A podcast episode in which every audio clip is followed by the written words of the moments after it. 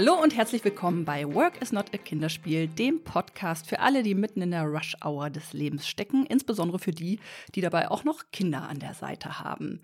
Ja, hier sitzen Katharina Uphoff und Sandra Lachmann. Hallo Katharina. Hallo Sandra, guten Tag.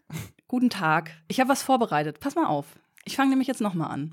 Herzlich willkommen zum Podcast Work is not a Kinderspiel. Heute diskutieren wir die Erfolgsfaktoren von Workshops und wie ChatGPT unsere Berufe verändern könnte. Wir geben Tipps zur Auswahl der Teilnehmer und Gestaltung der Agenda sowie Einblicke in die Möglichkeiten von ChatGPT in der Arbeitswelt. Bleibt dran und hört euch die neueste Folge an. Das ist der Vorschlag von ChatGPT, wie wir unseren Podcast dieses Mal anmoderieren könnten. Ich habe einfach mal irgendwelche Themen reingeworfen. ChatGPT. Ich bin diese Woche eingestiegen und bin ein bisschen fasziniert und erschrocken. Hast du es schon mal ausprobiert? Ja, interessanterweise er hat, mein Mann ist äh, gerade hier etwas intensiver ausprobiert, aus Gründen, die ich hier im Podcast noch nicht ähm, benenne. Vielleicht mal in ein paar Monaten. Und ähm, das ist faszinierend, genau.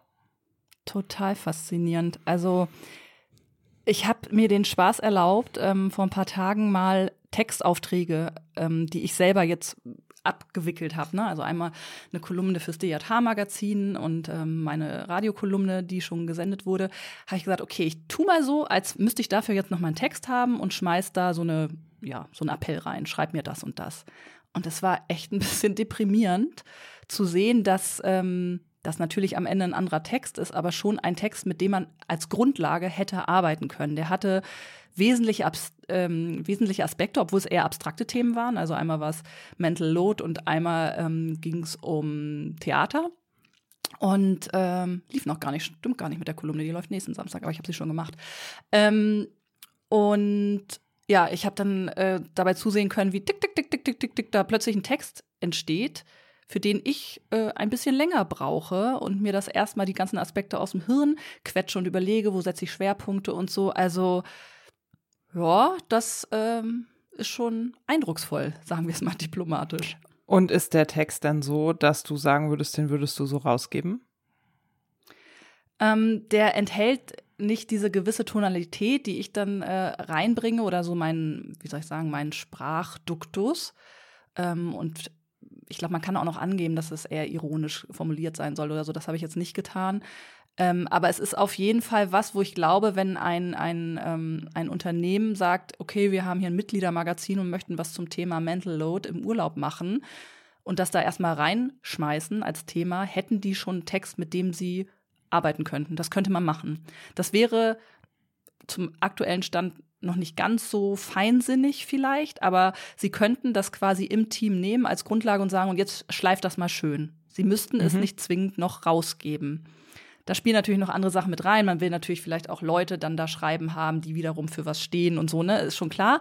Aber es war schon sehr gut.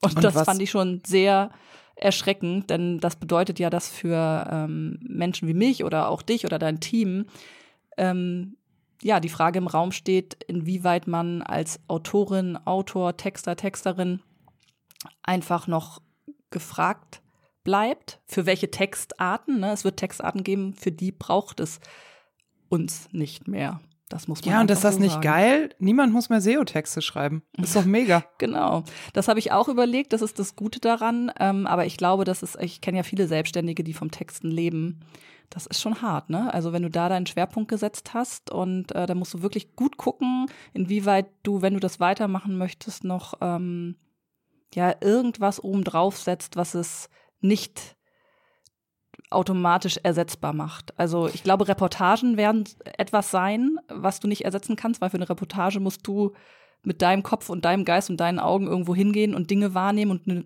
da ist die Maschine nicht dabei. Also noch nicht, vielleicht gibt es das auch irgendwann, ne, dass die alles sieht, was ich auch sehe und dann mir selber eine Reportage schreibt. Oder aber so Sachen, ja, also diesen Podcast hier, ne? Also wir haben ja unsere Sicht äh, auf Dinge. Das kann jetzt keine Maschine vorplanen, was hier abgelesen wird. Aber für so faktische Sachen oder Headlines oder so ist das schon, ja, also kann man damit gut arbeiten und das wird ja auch noch alles besser. Also ich muss halt sagen, ich verfolge die Diskussion so am Rande und wir haben da jetzt zum Beispiel im beruflichen Kontext mit unserer Agentur auch Anfang des Jahres schon drüber gesprochen. Dann war ChatGPT aber eine ganze Weile runter und ich konnte das gar nicht ausprobieren. Ich zum Beispiel fände es überhaupt nicht schlimm, wenn irgendwelche beknackten SEO-Texte, und ich weiß, wenn hier jetzt SEO-ExpertInnen zuhören, mehr Culpa, mir ist die Bedeutung von SEO klar. Eigentlich geht es darum, dass wir so schreiben, dass Menschen das lesen können und die Maschine das dann auch gut findet. Aber wenn das nicht mehr von Menschen getextet wird, finde ich, bekommt ChatGBT eine ähm, Bedeutung, wie der Computer fürs, für Mathematik auch eine Bedeutung bekommen hat. Also ich habe neulich so ein ähm, Interview mit einem Mathematiker angelesen. Ich glaube, das war in der Brand 1, ich bin mir nicht ganz sicher. Und der hat halt gesagt, er findet das totalen Schwachsinn, dass in den Schulen noch sowas wie Kurvendiskussionen und alles, was so mit Rechnen zu tun hat, ähm, vermittelt wird. Also dass es zum Beispiel auch Noten für Rechenwege gibt oder fürs Ergebnis, weil er sagt, das ist eigentlich nicht die Mathematik, die die Menschheit braucht, weil das Rechnen als solches kann die, ähm, kann der Computer viel besser, sauberer und präziser als jeder Mensch, weil der einfach keine Fehler macht. Aber das, was es halt braucht, ist das Brain, um um diesen, um den Computer zu befüttern. Und so ist das ja mit der KI und dem Texten auch. Wenn ich mir jetzt vorstelle, dass die Agentur mit durch ChatGBT getexteten Lines vor mir steht, bin ich mir ganz sicher, dass man das auf Dauer merkt, weil sich das dann ja auch alles gleich anfühlt. Mm -mm, und wir haben die Diskussion, das glaube ich schon. Und ich glaube halt, das, was du nicht rausrechnen kannst, ist die Tonalität. Also wir haben das auch diskutiert für den ähm, Blog bei uns im Unternehmen. Und wir haben sozusagen als eine Range ChatGBT und als andere Range ein mehrköpfiges Redaktionsteam aufgemacht. Und es ist auch klar, dass sich kein Unternehmen ein mehrköpfiges Redaktionsteam leisten kann, aber du kannst daran arbeiten, dass du deine, ich sag mal, deine ähm, Marken-DNA in Sprache übersetzt und dann ist ChatGBT halt ein ein Standbein dabei, so, ne? Und, ähm, aber ich glaube, ohne den Faktor Mensch geht es nicht. Wir müssen jetzt bloß rausknobeln, was ist denn der Faktor Mensch dabei? Jetzt ist Katharina weg. Die Verbindung ist weg. Ich muss sie nochmal anrufen. Was ist da denn los? Ups. Ja, wir waren beide weg. Ich glaube, die Verbindung war weg. So. Die Verbindung war ähm, weg. Ja, also mein letzter Satz war, ich glaube, wir müssen rausfinden, was der Faktor Mensch in Zeiten von ChatGBT ist und was die Dienstleistung sein kann. Ja, also es ist ja so, dass diese KI dann auch mitlernt und ähm, mhm. wenn man ExpertInnen zuhört, dann ist diese Möglichkeit, ähm, Tonalität auch zu schärfen und zuzuspitzen mhm. und sogar an, und da wird es dann auch wieder kritisch, zum Beispiel an politischen AkteurInnen ähm, zu orientieren, dass das durchaus möglich ist. Also ich glaube schon, dass das, wenn das so weitergeht, ähm, nicht mehr so leicht auseinanderzuhalten ist. Es gibt ja auch so ein Gegentool, womit man prüfen kann, ob ein Text ähm, okay. von ChatGPT ähm, gemacht wurde. Ne? Also das sagt, hey, mhm. ich erkenne, ob es ein Mensch geschrieben hat oder nicht. Ähm, was ja auch im Bildungsbereich interessant sein wird. Also ich hätte auch gerne meine Hausarbeit über Karl den Großen von der Maschine vielleicht schreiben lassen. Zumindest schon mal so in Grundzügen, dass ich nicht vom weißen Blatt stehe oder so. Und das ist auch ähm, ähm, von den Ergebnissen oft äh, fehlerhaft, weil ChatGPT halt ähm, nie den gleichen Text ausspuckt. Also egal zu welcher Frage, es wird immer mhm. ein anderer Text sein. Und mhm. das finde ich schon enorm. Also wow. Ja, aber das, das, zeigt dann halt auch nur, dass das, was wir an Schulen zum Beispiel ja immer noch vernachlässigen, nämlich Medienkompetenz, Medienkompetenz zu vermitteln, ähm, noch dringender notwendig ist. Weil das wird ja nicht mhm. weggehen, ne? Also wir, das ist ja jetzt wie das Internet oder wie alles andere, was so in den letzten Jahrzehnten erfunden wurde. Es bleibt halt und es birgt ja auch eine Faszination und am Ende wahrscheinlich auch eine Arbeitserleichterung. Aber wir müssen halt lernen, damit umzugehen. Ja, total. Was ich ja auch ganz spannend finde an diesem Tool ähm, auf OpenAI, wo man da diese Frage eingeben kann. Also wenn ich jetzt sage, hier schreib mal eine Anmoderation zum Podcast und wir widmen uns dem Thema Workshops, ähm, dann kriege ich diese Anmod und dann schreibt diese Anmod, okay, ähm, es wird darum gehen, was einen guten Workshop ausmacht. Und dann habe ich ähm, nochmal nachgefragt, was macht einen guten Workshop aus? Und dann bekomme ich halt wieder auf der gleichen Seite eine Zusammenfassung von wesentlichen Informationen zu dieser Frage. Also ähnlich wie bei, bei einer Suchmaschine. Mhm. Eine Suchmaschine schickt mich ja dann, wenn ich diese Frage eingebe, was macht einen guten Workshop aus, auf verschiedene Websites. Ne? Da muss ich mir mhm. das so zusammenholen. Dann sage ich, oh, gucke ich mal da, gucke ich mal da.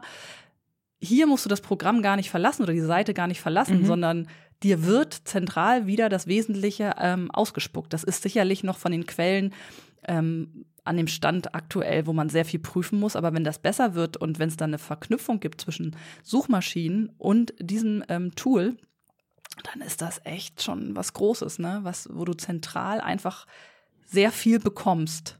Auch Bilder, habe ich jetzt gehört, ähm, kann ähm, ChatGPT wohl auch machen. Also wenn du eine PowerPoint machst, ähm, oder ich habe gestern gerade abends noch ein Protokoll geschrieben für einen Workshop und wollte auf der ähm, Titelseite irgendeine Grafik einbauen, dass äh, die zum Thema passt. Und dann habe ich bei Canva einfach geguckt, was es so gibt. Ne? Das reicht ja auch aus. Aber du könntest dann wohl da irgendwo reinschreiben, hallo, ich brauche eine Grafik in der Farbe so und so, die das und das illustriert Mhm. oder abbildet. Es gibt ja doch- kriegst das. Das ist schon irre. Ja, es gibt doch auch gerade diese Kunst, ne? Ich habe da auf Instagram so TikTok-Accounts repostet gesehen, die dann mit solchen Filtern auch so ähm, AI oder KI-Bilder machen und so, ne? Und die die so verändern und Filter erstellen und so. Voll cool. Also ich, ich bin ja, ich bin ja immer technikbegeistert und wenig technikskeptisch und also ich verstehe natürlich jeden, der jetzt so ein bisschen oder jede, die auch im ersten Moment zuckt und denkt, boah, kann es mich ersetzen total richtig und gleichzeitig denke ich aber, so funktioniert halt Fortschritt. Und ich meine, ich erinnere mich daran, als es vor 20 Jahren das Internet so richtig aufkam, was haben, oder 23 Jahren, so Anfang der 2000er.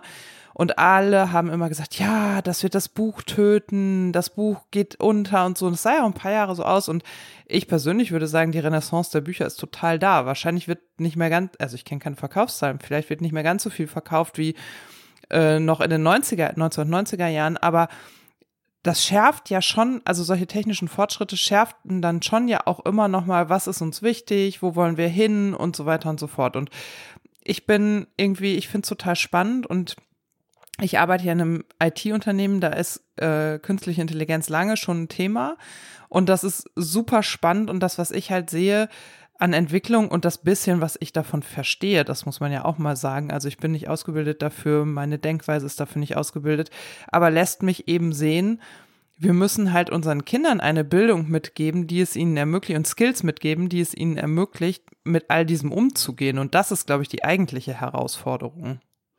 Ja, total.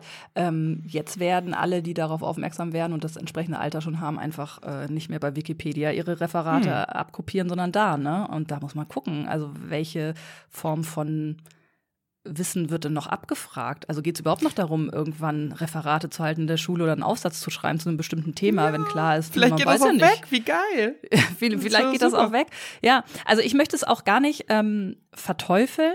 Also ich bin da relativ neutral noch. Es ist wie so oft, es birgt ähm, positive Aspekte. Also mir wird es bestimmt mal helfen, wenn ich von einer weißen äh, Seite sitze und denke, oh, mir fällt irgendwie die, oder naja, dann ist sie ja schon geschrieben, die Seite, aber mir fällt eine Headline zu einem Text nicht leicht oder die gefällt mir noch nicht, dass man da noch mal so ein bisschen ähm, Input bekommt, ne? Wie, wie könnte es gehen? Dann kommt man noch mal auf Ideen.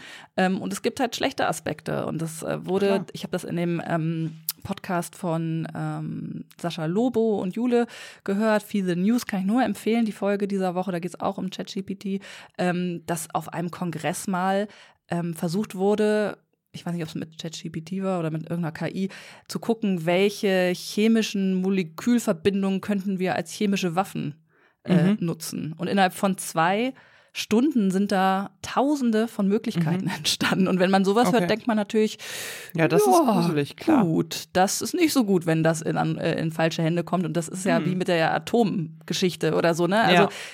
Medizin, natürlich ist alles einerseits gut und gleichzeitig kann man damit Schindluder betreiben. Und ich glaube, es braucht jetzt sehr schnell, und da sehe ich halt relativ äh, pessimistisch in die Zukunft, sehr schnell weltweite Regelungen. Also es braucht da, Mhm. aber wir kriegen es ja noch nicht mal hin, im Netz jetzt irgendwie eine Form von Gesetzesprechung zu haben gegen Hate Speech und so, ne? Also da hinken ja alle hinterher und da, ähm, das ist, äh, das muss man regulieren in irgendeiner Weise oder schnell verstehen, wie man sich vor den Schlechtigkeiten wappnen kann. Also ja, ich, ich habe für mich einfach gemerkt, ähm, dass ich mich damit auseinandersetzen muss äh, in meiner Profession. Also Textaufträge sind eh weniger geworden, deshalb ist es nicht so wild. Ähm, keiner liest mehr richtig Texte, alle wollen nur Bewegtbild und kurze Texte und Strategie und so. Ähm, aber ich hatte zwischenzeitlich erst Anfang des Jahres so, als ich äh, die Kolumne geschrieben habe fürs DJH-Magazin, oder das war im Dezember, habe ich nochmal gemerkt, wie gerne ich eigentlich texte und wie mir das fehlt. Und habe nochmal gedacht, ey, setze ich da nochmal einen Schwerpunkt? Und jetzt ist für mich klar, nein, das macht mm -mm. keinen Sinn, als Selbstständige auf Text mm zu gehen. Und damit ist das, was ich eigentlich immer am liebsten gemacht habe, oder wirklich, ja, ich mache das am liebsten. Ich äh, schreibe lieber, als dass ich rede. Da kommen mir auch die besseren Gedanken.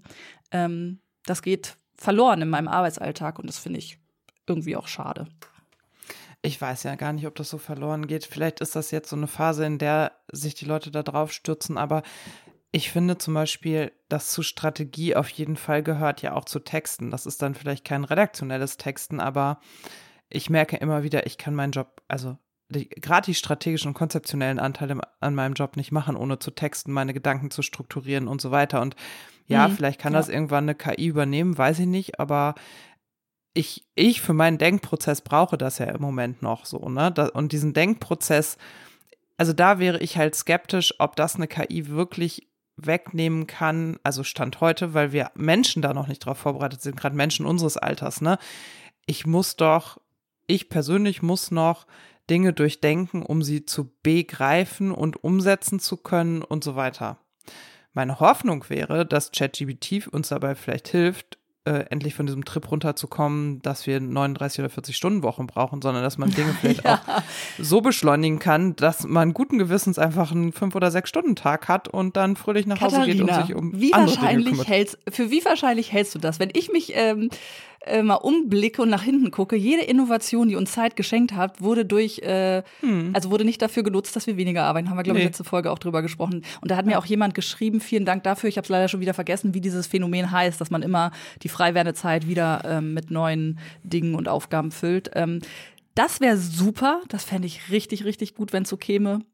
Bin ich skeptisch um es mal. Ja, wobei ich sagen muss, also. Aber es wäre toll du und ich stehen ja auch an einem anderen Punkt als vor zehn Jahren, ne? Also wir haben ja doch vor zehn Jahren, glaube würde ich, also ich für mich kann das sagen, wenn vor zehn Jahren Zeit frei wurde, habe ich da natürlich Arbeit reingepackt. Und äh, ja, ich habe gerade auch meine Stunden erhöht, deswegen ja, der Mechanismus ist da, aber man kann ja auch, also man hat, da ist, glaube ich, eine andere Awareness für das Thema mittlerweile da, zumindest in bestimmten Bubbles und Kreisen und vielleicht ist das ja hilfreich. Diese Awareness war für mich vor zehn Jahren noch nicht da. Übrigens, wir könnten jetzt eigentlich anstoßen mit Sekt. Ich bin ja. äh, in diesem Monat zehn Jahre selbstständig. Ich habe Herzlichen Jubiläum. Glückwunsch. Herzlichen mhm. Glückwunsch. Das ist echt krass. Habe ich so überlegt. Zehn Jahre. Das ist cool. Hätte ich auch nicht gedacht, als ich losgelegt habe. Ähm, ja, zehn ich, Jahre. Krass. Ich erinnere mich noch dran, als du gesagt hast, ich gehe zurück, ich mache es selbstständig. ich ähm, habe dabei wieder festgestellt, also es war am 1. März soweit und es war so viel los, ähm, dass ich das überhaupt noch nicht gefeiert habe in irgendeiner Weise. Und als in der, weiß ich nicht, 5. oder 6. März war, habe ich gedacht, ach, jetzt ist es auch egal, muss ich nichts mehr machen. Aber ich habe mir jetzt fest vorgenommen, dass ich das doch noch mal ein bisschen feiere und bei mir in der Bürogemeinschaft äh, vielleicht noch mal dann vielleicht am 23. März, wenn mal wieder Zeit ist, ist ja egal, mal ein bisschen Sekt und Häppchen oder Kuchen hinstelle, weil ich bin ein Mensch, ich weiß nicht, wie dir das geht. Doch, du, warte mal, das hattest du mir letztes Jahr erzählt, als ihr den Relaunch hattet. Da haben wir darüber mhm. gesprochen, wie wichtig es eigentlich auch ist, dass man dann mal innehält und sowas feiert. Und ich merke mhm. gerade bei diesem Jubiläum, dass ich versucht war zu sagen, ach egal, muss man jetzt nicht äh, groß was machen, aber ich mache es, glaube ich, noch. Ihr habt das ja damals ein wenig äh, gefeiert, ne? Irgendwie erinnere ich mich da mhm. an. Ja, haben äh, wir. Ja, da erzähle ich gerne die Anekdote von meinem Kollegen. Hallo Klaus, falls du das hörst. Der, äh, wir haben ja irgendwann auf dem Weg zum Release und Relaunch letztes Jahr, haben wir irgendwann eine Seite live genommen. Keine Ahnung, es war, äh, glaube ich, ein Rework von einer bestehenden Seite. Aber wir hatten als Team eben länger dran gearbeitet. Das hat echt Hirnschmalz ohne ChatGPT gebraucht, um da hinzukommen.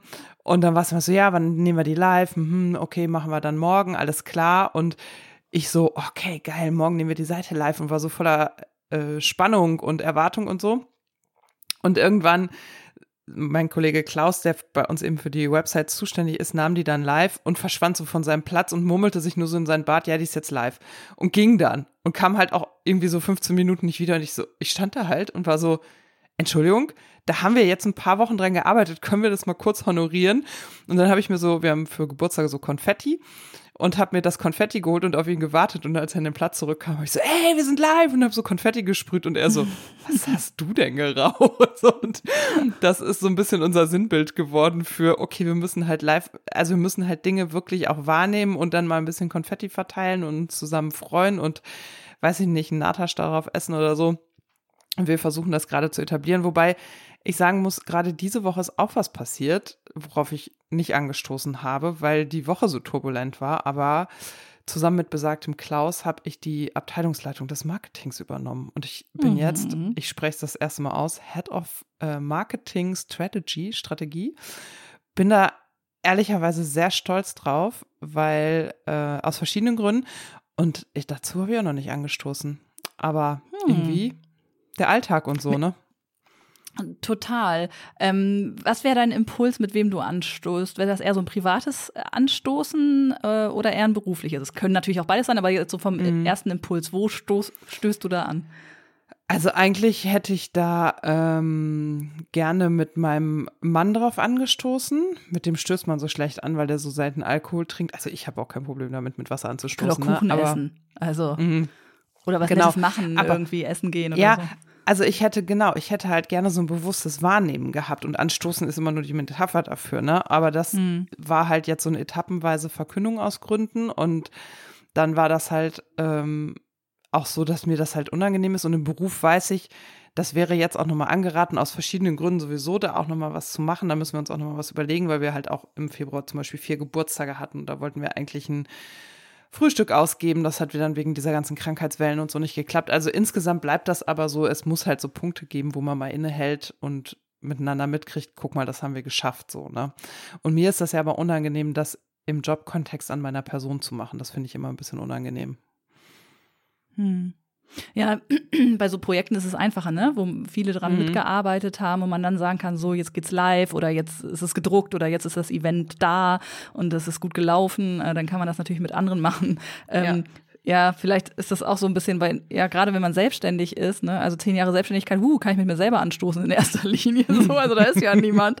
Ähm, also im beruflichen ich mache das jetzt in der Bürogemeinschaft wahrscheinlich, das passt ganz gut, aber da bin ich seit anderthalb Jahren. Also da, da fehlen ja die Jahre davor total so. Also es ist ähm, für mich gar nicht so einfach zu sagen, wie, wie feiere ich das denn? Aber es ist ja auch falsch zu sagen, ich feiere es mit mir selber, weil ich meine, natürlich waren auch Menschen beteiligt. Also ohne meinen Mann, der von vornherein total optimistisch war, äh, als ich diesen Sprung ähm, so vor Augen hatte in die Selbstständigkeit, der hat immer gesagt, das wird laufen. Und ich war immer die, die gesagt hat, nee, trau mich nicht. Und er hat gesagt, doch, mach das, mach das, probier das. Und wenn es schief geht, ne, ich bin ja auch noch da. Das ist ja auch das große ähm, Glück, dass man da jemanden hat, der einen nochmal durchbringt, falls irgendwas schief geht. Aber ähm, klar, ohne den wäre es auch nicht gegangen, ne? Wenn der mir da nicht Also eigentlich so müsstest du doch so einen Kreis zusammenstellen aus den Begleitern der letzten zehn Jahre. Das habe ich auch überlegt. Das habe ich tatsächlich auch überlegt. Ich wollte auch eigentlich gerne mal Kontakt aufnehmen zu den TeilnehmerInnen ähm, des ähm, wie war, Programms Business as Unusual. Das hatte das U-Institut, das jetzt in, Bre äh, in Berlin ist. Das war früher in Bremen. Und das hatte ähm, so ein Förderprogramm für Gründungswillige damals vor zehn, elf Jahren ausgerufen. Ähm, das war der erste Durchlauf und da war ich mit drin und eben elf andere, glaube ich, die jetzt auch in Bremen teilweise noch sind. Und dann habe ich gedacht, ey, ich müsste mal diesen Verteiler von damals wieder anschreiben und sagen, lasst uns mal alle zusammenkommen, weil wir haben alle die ersten Schritte zusammen gemacht. Also es war keine finanzielle Förderung, das war so eine ja, wir treffen uns zu Workshops, ne, wir kriegen Skills an die Hand, wir tauschen uns aus und das war total wertvoll damals. Und darüber habe ich auch nachgedacht und bin halt auch wieder drüber weggekommen.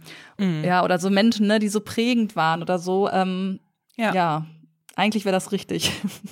das stimmt schon. Aber wie das so ist, also da, da, da muss man, ja, da muss man muss halt Bewusstsein halt wollen, für haben. Ne? Ich musste so, mhm. musste so, musste immer so schmunzeln, wenn ich bei Instagram diese ganzen ähm, Podcast-Lounges sehe in Berlin, wo die dann irgendwelche mhm. riesigen Tafeln aufbauen und alle kommen und dann haben die so eine, so eine Logo-Wand von Spotify. Okay, das sind auch größere Podcasts, aber weißt du, wo ich so denke, ja, ihr habt einen Podcast gelauncht, okay, aber ihr macht hier, als hättet ihr gerade Mittel gegen Krebs erfunden. Und das ist jetzt total Oder? gemein zu sagen, Hab weil eigentlich gedacht, ist es richtig, was sie tun.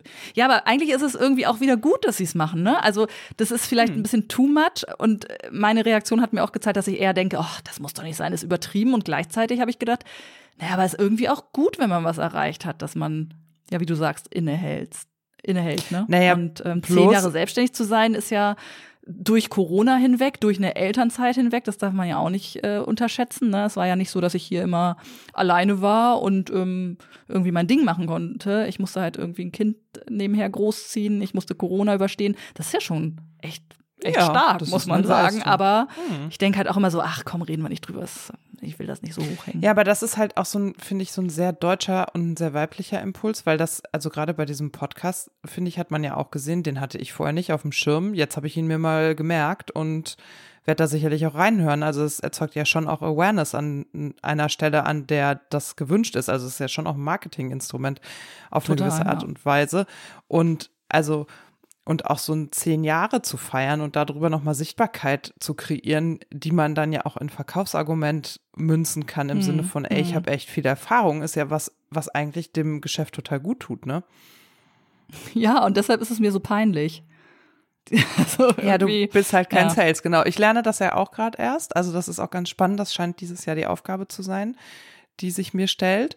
Und ich finde das aber total spannend, wenn es, wenn du Sales so durchdringst, dass es am Ende zwar natürlich um Verkaufen und Auftraggewinnen und so geht, aber wenn du dich wirklich auflädst mit all den Argumenten, die für dich oder dein Produkt oder deine Dienstleistung stehen und du darüber dann gar nicht mehr verkaufen musst, also hier nicht so ähm, Instagram und YouTube coachmäßig, wie Jan Böhmermann das neulich gerade parodiert hat, sondern du wirklich die Argumente das habe ich auch durchgeholt hast, gesehen, das war herrlich. Ja, das war ganz so gut, ne? gelacht. Ich habe so genau, gelacht. vor allen Dingen haben wir das Original dazu äh, gesehen. Das ist ja dieser, den werde ich nicht verlinken, aber das ist ja dieser Dirk Kräuter. Das ist auch so ein Sales-Trainer, Mhm, Coach. mhm. Und das ist Mhm. exakt so gemacht. Also Jan Böhmermann hat es eigentlich, die Parodie da drauf ist halt wirklich winzig, weil der macht das halt genau Ja. so, ne?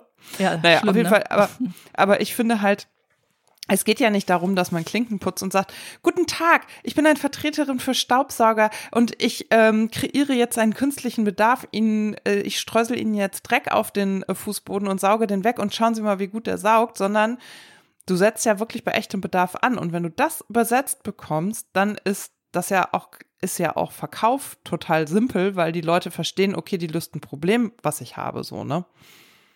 Ja, das ist ja dieses Personal Branding bei LinkedIn total, ne? Dass man wirklich guckt, okay, wo kann ich meine Kompetenz durch Teilnahme an Diskussionen oder durch äh, Teilen vom Wissen ähm, rüberbringen und nicht über äh, Hallo, ich schreibe dir eine Privatnachricht, ob wir nicht mal einen Zoom-Call machen wollen morgen, wo man so denkt, äh, nein, ich kenne dich gar nicht, sondern dass man einfach äh, sehr natürlich unterwegs ist und sich da einklingt, äh, wo Debatten sind zu der eigenen Kompetenz und so. Und ich ja, also das ist ja das Prinzip da, ne? Diese ganzen Corporate Influencer-Programme laufen ja so. Ähm, ja, ich weiß, ich weiß auch, wie man das macht, aber es ist, ich, also ja. Ich, Ich mach meine was, ich mach was zu zehn Jahre. ich Ja, mach verspreche hiermit hoch und heilig, dass ich irgendwas mache bei LinkedIn zu zehn Jahre selbstständig sein. Mal gucken. Vielleicht Ich weiß nicht, ob du das nur bei LinkedIn machst. Ich glaube, du solltest das im echten Leben tun und auf LinkedIn dann davon erzählen. Ich finde dann nicht, dass ich jetzt für noch mal LinkedIn tun eben, dass das ähm, den Salon zu buchen und ganz viele Menschen zusammen Ja. zu trommeln und ja, aber weißt du, was das kostet? also, das ist, ein ja auch Invest das, in die ne? nächsten zehn Jahre. Nee, ich habe gerade, ich habe gerade in was anderes investiert, nämlich in mich. Ich äh, habe ein äh, Moderationstraining gebucht. Ähm, in zehn Tagen ist das zwei Tage lang. Das ist meine Form von Belohnung für zehn Jahre Selbstständigkeit, dass ich jetzt mal wieder ein bisschen in meine eigene äh, Kompetenz, die ja, oder wie soll ich sagen, eine Fortbildung investiere.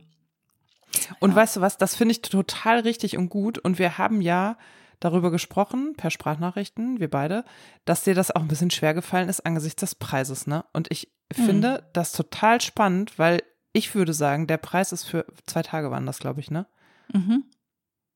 Ja. Total angemessen und er hat mich überhaupt nicht vom Hocker gehauen, aber mit dir hat das echt was gemacht, ne? Und- ich bin super sparsam. Ich, ich bin so, so sparsam. Ähm, ich muss immer ganz, also ganz viel Geld, jetzt nicht, das sind keine Reichtümer, aber immer ordentlich Geld auf der hohen Kante haben. Und äh, bei solchen Sachen, ähm, da zucke ich doch sehr. Also wenn es vierstellig wird, äh, um in mich selber zu investieren, dann äh, schlucke ich mehrfach und muss wirklich sehr überzeugt davon sein, dass mich das weiterbringt.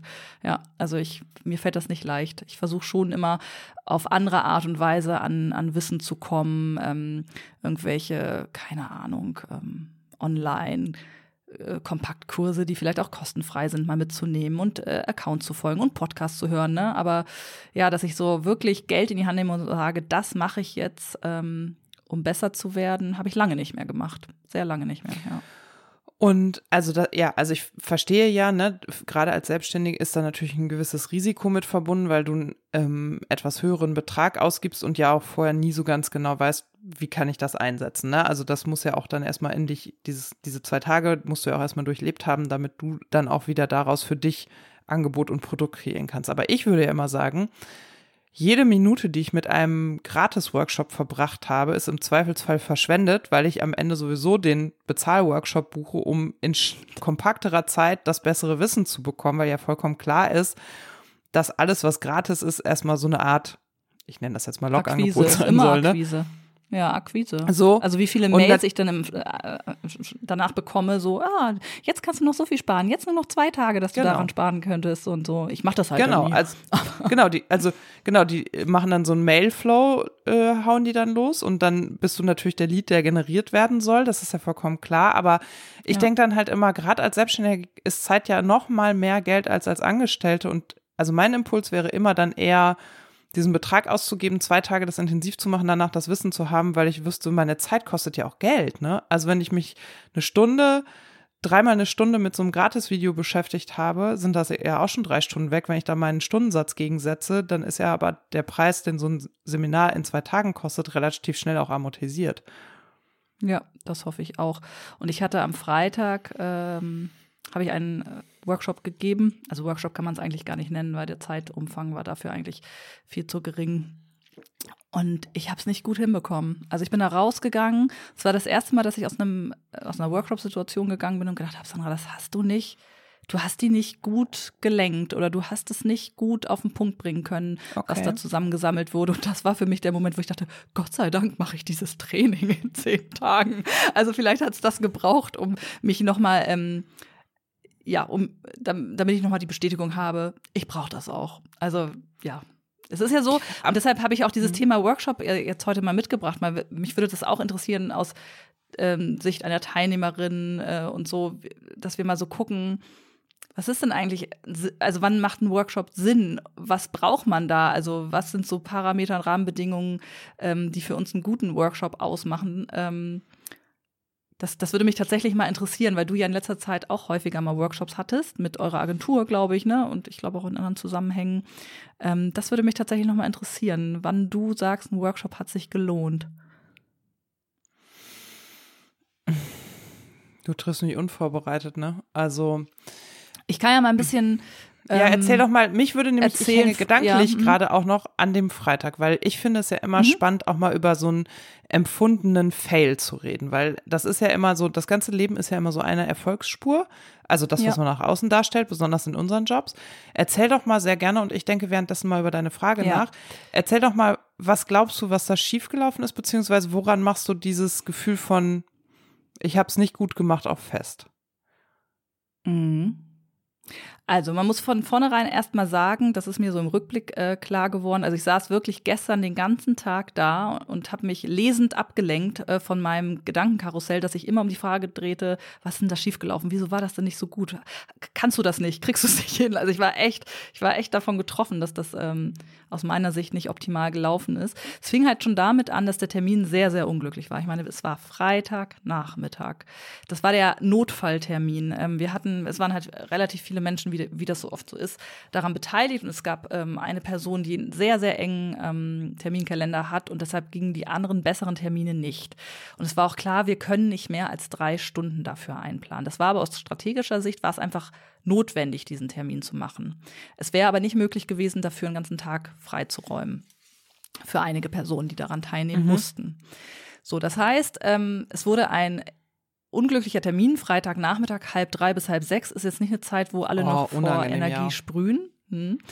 Ähm, und streng genommen muss man auch sagen, drei Stunden Gespräch und Erarbeiten von Dingen sind kein Workshop. Also Workshops laufen einen Tag. Alles, was unter ein, einem Tag ist, verdient den Namen Workshop eigentlich nicht.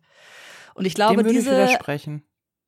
Ja, meine Erfahrung ist das auch, dass ähm, du mindestens irgendwie zwei so richtig lange Arbeitsslots brauchst mit einer langen Pause dazwischen, ähm, um auch an Diskussionen, die offen sind, auch weiterarbeiten zu können, dass nicht zu viele Sachen ungelöst bleiben. Also für mich war auf jeden Fall der Punkt äh, sichtbar im Nachhinein, dass das einfach nicht ausreichend Zeit war für die Dinge, die wir auf der Agenda stehen haben mussten bei diesem Termin. Das hätte ich einfach von vornherein hm, anders, also ich, ich hatte keine Wahl. Also aus verschiedenen Gründen hatte ich keine Wahl, aber ich hätte sagen müssen, okay, das ist jetzt kein Workshop, so können wir da nicht reingehen. Das ist äh, begleitetes Gespräch oder so.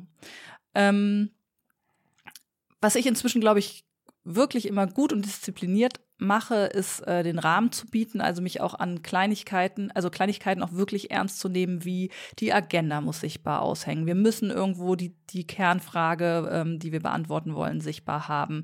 Ähm, dass man Check-in macht, ähm, dass man äh, auf bestimmte Art und Weise ähm, auf seine Zettel schreibt, die man anklebt. Ne? Also nicht nur ein Wort, nicht ein langer Satz, sondern irgendwie eine kurze Formulierung, damit auch ein Fotoprotokoll hinterher noch funktioniert. Also diese, diese, wie soll ich das sagen, organisatorischen Rahmenbedingungen, die so einem Termin einen guten Rahmen geben, die habe ich, glaube ich, ganz gut drauf. Was mir nicht so gelungen ist in diesem Termin, ähm, ist vor allem das, was erarbeitet wurde in kleinen Gruppen und dann gesammelt wurde an den Wänden auf so eine Metaebene zu bringen. Also dann den nächsten Schritt, was leiten wir daraus ab? Was können wir clustern?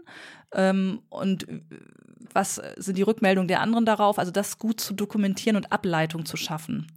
Auf so einer, ähm, ich weiß nicht, wie ich das nennen soll. Also wir haben Dinge gesammelt. Ich habe gestern Abend eben auch das Protokoll nochmal geschrieben und so. Es ist jetzt nicht so, muss ich sagen, dass der Termin jetzt nichts zustande gebracht hat, aber er hat sehr, sehr viele Dinge angerissen und wir sind bei keinem wirklich zu Ende gekommen. Es war zu viel für die kurze Zeit.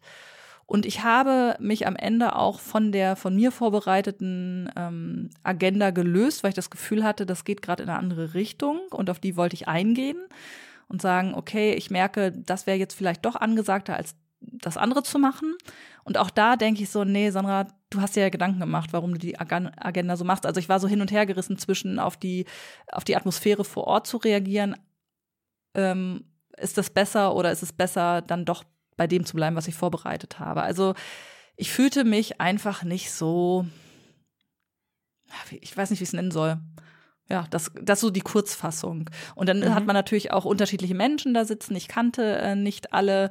Ähm, es ging eben um unterschiedliche Perspektiven und man hat immer Menschen, die eher zurückgenommen sind und Menschen, die eher Raum einnehmen. Und das ist bei drei Stunden natürlich dann auch schwierig, ne, wenn dann ähm, alle eigentlich zu Wort kommen sollen und so. Also ich glaube, im Wesentlichen war schon der, der Termin an sich, drei Stunden plus diese Agenda, war einfach keine gute Kombi. Mhm. Ja. Und wie war das Feedback?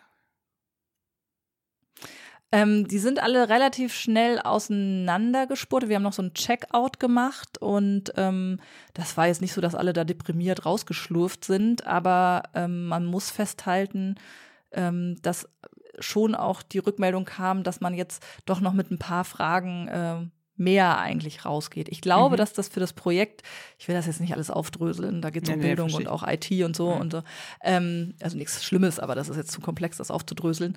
Ähm, ich glaube, das braucht's. Wir hätten halt dann eine Mittagspause gebraucht und dann hätten wir daran weiterarbeiten müssen und dann wären wir anders da rausgegangen. Aber so ähm, waren wir an einem Punkt, der irgendwie sich nicht rund anfühlte, da wieder auseinanderzugehen. Und wie gehst ja. du da jetzt in deiner Profession mit um? Ich mache Trainings. Moderationstrainings. Nein, nee, also ich versuche speziell halt diesem Projekt gegenüber. Gehst du noch mal auf die zu oder? Ja, ja, ja. Also ich habe ja ähm, ich habe äh, ja eine Ansprechpartnerin, mit der ich das auch nochmal erörtere. Das haben wir auch mhm. ganz kurz beim Abbau ein bisschen gemacht und so. Und wir waren uns auch einig darüber, dass es einfach zu wenig Zeit war und dass mhm. ähm, wir ja eine sehr heterogene ähm, Gruppe hatten, was wichtig war. Also wir hatten eben noch eine Zielgruppe ähm, mit reingeholt, weil ich gesagt habe, wir können nicht immer über Zielgruppen mutmaßen, wie wir die erreichen. Die müssen hier halt sitzen. Mhm. Und die war auch ja. vertreten und das war auch total sinnvoll. Aber das sind Menschen, die bisher noch gar nicht mit dem Projektverlauf in Berührung kamen. Ne? Die musste auch erstmal mhm. abholen und so. Also ähm, ich ärgere mich halt über sowas maßlos. Ich möchte gerne auf so einen Termin gehen und sagen, wow, die sind jetzt wirklich vorangekommen. Und ich habe das Gefühl, das habe ich in dem Termin nicht so geschafft, wie ich es hätte schaffen wollen. Und das hat mich echt das, mal umgehauen. Und das empfindest du als persönlichen Fehler oder Fail oder so? Bei mir passiert es dann leider ganz oft, dass ich grundsätzlich in Frage stelle, ob ich für sowas überhaupt geeignet bin. Mhm. Also ich schlurfte da, es war Freitag na, äh, Abend, es hatte hier geschneit, ich bin mit meinem Fahrrad über die vereisten, nicht geräumten Straßen ge gerutscht, wirklich. Ne? Also es war eh so ein Tag, wo alles mhm. irgendwie anstrengend war und dachte so, ich werde nie wieder einen Workshop halten. Ich kann das eigentlich gar nicht. Nein, ich mache das nicht mehr. Was natürlich mhm. Bullshit mhm. ist, weil ich habe schon gute Workshops gehalten und ich werde da auch besser, ne? Und ähm, es ist auch zum Beispiel ein Unterschied, ob man das im eigenen Workshop-Raum macht oder in einem fremden. Das war halt ein fremder Workshop-Raum. Da sind andere mhm. Flipcharts. Manche Sachen sind da gar nicht. Ich konnte meinen Rechner nicht verbinden, weil der Adapter, den sie vor Ort hatten, mit dem Monitor nicht äh, matchte. Da hatte ich also eine Teilnehmerin, also meine Ansprechpartnerin, die hat dann eben meine Präsentation an den Stellen durchgeklickt. Aber allein so Sachen, dass du sagen musst, ähm, du könntest jetzt noch einmal weiterklicken. Das ist blöd. Man will das selber weiterklicken, mhm. ne? Und so. Also das, ähm, ja. Das, ja, das ist also halt, das ist das Problem von PerfektionistInnen, die gehen dann da raus und sagen, müssen sich erstmal da ein ähm, bisschen in diesem Gefühl baden. Und jetzt bin ich auch schon wieder an dem Punkt, dass ich sage, okay, ich lerne da draus. Es gibt Dinge, die sind einfach nicht äh, in der Planung gut gewesen, das mache ich so nicht mehr und dann geht's weiter, ne? Aber das war schon, ich fühlte naja, mich da irgendwie ich, nicht gut. Also ich habe da auch eine Antwort aus Unternehmenssicht raus, die Workshops auch beauftragen. Ich finde, manchmal kann das ja auch total wertvoll sein, genau sowas zu erleben um festzustellen, wir müssen an dem internen Prozess vielleicht auch noch mal was verändern. Also gerade wenn du mit externen Moderatoren oder Beratern oder äh, Agenturen zusammenarbeitest und du kannst es als Ansprechpartner mit dem externen Dienstleister noch so gut vorbereiten. Du weißt ja auch nie so hundertprozentig als in, in Richtung intern, ob alle den Auftrag verstanden haben, ob alle da sind, wo du sie haben willst und so weiter und so fort. Also all das, was dich bewegt, hat hoffentlich auch deine Ansprechpartnerin mitgenommen und bereitet das ab morgen mit allen internen Stakeholdern nochmal auf, weil denen das ja auch zeigen sollte, dass sie noch nicht an der Stelle stehen, die es gebraucht hätte, um einen Workshop ähm, mit einem Schritt vorwärts zu haben. Und gleichzeitig kann das ja Projekten total gut tun, wenn es auch nochmal ein oder zwei Schritte zurückgeht, weil man dann merkt, oh Mist, das sitzt einfach noch nicht und da müssen wir noch mal ran und das die Leerstelle aufzeigt. Absolut. Also das ist ja ganz häufig bei mir so, dass Menschen zu mir kommen, Organisationen, Projekte, die sagen, wir erreichen mit der Kommunikation nicht das, was wir erreichen wollen. Deshalb landen mhm. Leute bei mir, weil sie denken, die kennen sich aus mit Kommunikation, mit der können wir das erarbeiten. Und in einem von zwei Fällen landen wir an dem Punkt, so ungefähr nach drei, vier Stunden, dass klar wird, okay, bevor wir über die Kommunikation weiterreden, müssen wir über das Produkt, das Angebot, den, das Programm, was auch immer, worum es da geht, erstmal reden. Und da habt ihr noch ein paar Stellen, die nicht sitzen. Mhm.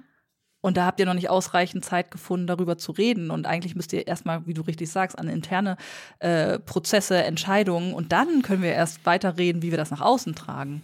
Das ist bei mir in den Workshops ganz, ganz häufig der Fall. Das stimmt. Mhm. Weil Kommunikation nach außen ja immer alles richten soll. So, oh, wenn wir die verändern, ja. dann, dann werden wir erfolgreicher. Und das ist natürlich nee. ähm, nur bedingt richtig. Also, wenn das Produkt super stimmig ist und äh, da, dann kann man da rangehen. Aber häufig und da überlege ich auch noch mal, ob ich ähm, ein Tandem bilde, also ein Moderationstandem, mhm. dass man jemanden dabei hat, der eher aus dieser Organisationsentwicklung äh, kommt mhm. und dann ähm, den Part übernehmen kann, weil der ganz häufig auftritt. Ja. Weil da bin ich nicht, da, da bin ich nicht versiert genug, um zu sagen, okay, wie ähm, kann man das lösen? Ich sage auch immer, das ist jetzt nicht der Rahmen, wo wir das lösen können. Ne? Das müssen wir, ähm, also das müssen Sie mitnehmen wieder und weiter bearbeiten. Wir mhm. können jetzt nur so tun, als sei das gelöst ähm, und in einem idealen Zustand und überlegen, was man dann tun kann. Welche Schritte dann in der Kommunikation passen. Ja, und das ist ja echt spannend, ne? Also, das kenne ich ja auch total. Wir haben ja auch bei uns gerade so ein, ich würde sagen, anderthalb, fast zweijährigen Prozess hinter uns, wo das Marketing auch nochmal durch einen krassen Verständnisprozess durch musste, um die Produkte in einer Art und Weise zu verstehen und zu durchdringen, sodass wir überhaupt Kommunikation daraus machen können. Ne? Und ähm, das war ein absolut schmerzhafter Prozez, weil das natürlich, also, und man merkt das dann ja, wenn man damit arbeitet, die ganze Zeit. Ne? Schreib mal ein Briefing für eine Agentur, wenn du das Produkt nicht verstanden hast. Geht ja, ja, gar nicht so, ne? Oder mach mal eine Insta-Kachel fertig für, für eine Ansprache. Du hast eine Zielgruppe definiert und machst dann eine Insta-Kachel fertig, ohne dass du selber verstanden hast, was da drauf muss und so. Und ähm, ich glaube ja eh, dass Unternehmen gut daran tun, wenn sie das interne Wissen über ihre Produkte in der Organisationskultur so abgebildet bekommen, dass alle gut im Boot sind. Ich glaube, dass sozusagen die interne Kommunikation ganz weit vor der externen Kommunikation kommen muss, damit klar ist, was tun wir hier eigentlich, was wollen wir, in welche Richtung laufen wir hier eigentlich. Also das haben wir auch immer wieder, dass man das Gefühl hat, okay, die einen sitzen im Auto nach München, während die anderen in den Flieger nach Stockholm gestiegen sind und die Dritten haben sich äh, in ihrem eigenen Segelboot aufgemacht, die Welt mal zu umsegeln. Denkst du, Entschuldigung mal, aber wir hatten doch eigentlich gesagt, dass wir zu Fuß nach Hamburg gehen wollten. Wie konnte ja, das andere ja, ja. denn passieren, so, ne? Ich gebe jetzt äh, in zehn Tagen einen ganztägigen Workshop. Da sind, äh, da geht es auch um ein Projekt. Da gibt es im Grunde drei Organisationen, die an dem Projekt beteiligt sind, die alle weit weg voneinander sitzen in Bremen. Da gibt es hier und da Joe Fixe, aber natürlich nie mit allen und so. Und da habe ich jetzt in der Vorbereitung, in den Vorgesprächen mit einigen derer, die da ähm, vor Ort sein werden, gemerkt, Okay, euer Infostand ist echt sehr unterschiedlich. Mhm. Und allein deshalb ist es super, dass wir den Workshop haben, damit ihr mal alle wieder zusammenkommt. Und deshalb plane ich dann halt bei so einem Workshop auch wirklich erstmal ein, solche, ähm, ja, den Informationsstand wieder bei allen auf mhm. den gleichen Stand zu bringen, ne? Aber das, ähm, das stimmt, so das erlebe ich auch. Und vielleicht will ich da auch Dinge retten, die ich gar nicht retten kann. Genau, ähm, vielleicht, vielleicht ist dann der Job dann eher, da, das zu spiegeln, ne? Und zu sagen, genau, Leute, genau Ihr seid in Und ich habe halt immer das Gefühl, unterwegs. Äh, ich muss es dann irgendwie schon, ich muss die in Richtung Lösung bringen. Und ich glaube, mhm. man muss auch noch mal unterscheiden zwischen Beraterinnenrolle und Moderatorinnenrolle. Das, also auch mhm. beim Gegenüber, die kommen und sagen, ich möchte einen Workshop bei dir machen, dass man das noch mal ganz glatt, glatt zieht und sagt, okay, ich bin hier die Moderatorin. Ich bin nicht die mhm. Beraterin inhaltlich. Ich bin die, die das äh, Gespräch lenkt, guckt, dass wir in der Zeit bleiben, dass wir ähm, ein paar Methoden haben, mit denen wir uns ähm, auseinandersetzen können in den Fragestellungen, die hier auf dem Tisch sind. Und ich versuche euch auch ähm, in eine Auseinandersetzung, also nee, Auseinandersetzung klingt immer so wertend, in einen Austausch zu bringen, ähm, der euch selber zur Lösung führt. Aber ich, ich bin jetzt nicht eure Beraterin. Also das kann, das ja. kann dann in der Folge sein. Das passiert ja auch häufig, dass dann eine Kommunikationsmaßnahme rauspurzelt, wo die Leute sagen, okay, da wollen wir näher rein und dann kann ich gezielt zu dem Thema dann beraten. Also wenn dann jemand sagt, okay, wir wollen uns als ähm, Organisation bei LinkedIn positionieren, dann kann ich sagen, okay, dazu machen wir jetzt was. Und dann gibt's Folgen, Folgetermine oder man fängt an, operativ zusammenzuarbeiten oder so. Aber in so einem Workshop ist das ja gar nicht möglich. Und ich glaube, ganz viele buchen auch einen Workshop, weil sie eigentlich einen eine Beratung eine wollen. Beratung wollen, ja, das glaube ich das auch. Und das ist was anderes. Hm. Und das ist halt eigentlich genau halt auch der Punkt. Ne? Du hast mich ja eben gefragt, was macht einen guten Workshop aus, beziehungsweise wann mache ich Workshops? Und also wir haben jetzt in letzter Zeit intern viele Workshops gemacht, um uns Themen zu erarbeiten. Also mhm. ich glaube, es gibt halt auch einen Unterschied zwischen Workshops, die du wo du externe hinzuziehst, die du auch bewusst vielleicht mal von externen moderieren lässt, damit alle intern Beteiligten auch nicht in die Moderationsrolle müssen, sondern mitdenken können.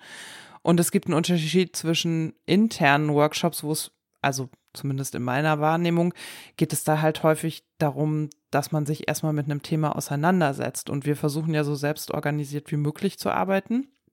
Und da war das eben schon so, jetzt, dass wir so, wir so drei, vier, fünf große Themen, die so neben den ständigen Produktreleases als Layer quasi durchs ganze Unternehmen sich ziehen und auch organisatorisch und in den Verantwortlichkeiten, Verantwortungsbereichen an unterschiedlichen Stellen im Unternehmen aufgehängt sind. Und da ist unser Prozess jetzt so gewesen, dass wir gesagt haben, okay, wir müssen die unterschiedlichen Verantwortlichen zusammenbringen und die müssen sich das Thema einfach nochmal angucken und gucken, funktioniert das halt miteinander, weil manchmal einfach Schnittstellen nicht richtig klar waren, beziehungsweise wir durch den Prozess, durch den wir letztes Jahr gegangen sind, dass das ganze Unternehmen auf ein Ziel zugearbeitet hat, einfach bewusst ja auch Sachen liegen gelassen wurden und diese Themen jetzt halt auch hochschwimmen konnten. Die sind kein Sediment mehr, sondern die sind jetzt hochgetrieben.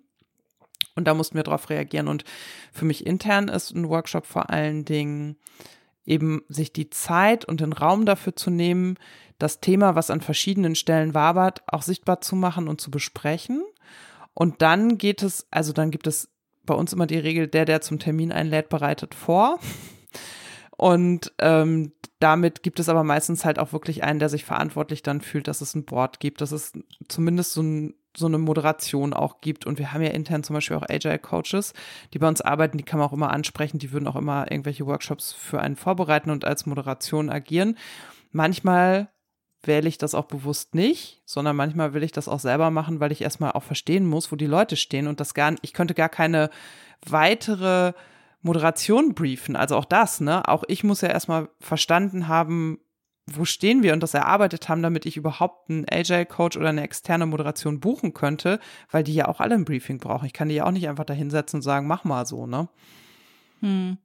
Ja, das ist, glaube ich, wirklich häufig der Fall, dass die Leute einfach denken, da, ich brauche Raum, um mich in Ruhe außerhalb meines eigenen Büros und meines eigenen Büroalltags mal mit Dingen auseinanderzusetzen, von denen ich mhm. weiß, es ist das höchste Eisenbahn, sich damit auseinanderzusetzen. Ja. Und dann landen die häufig bei der, bei der Entscheidung, komm, wir machen bei jemandem einen Workshop.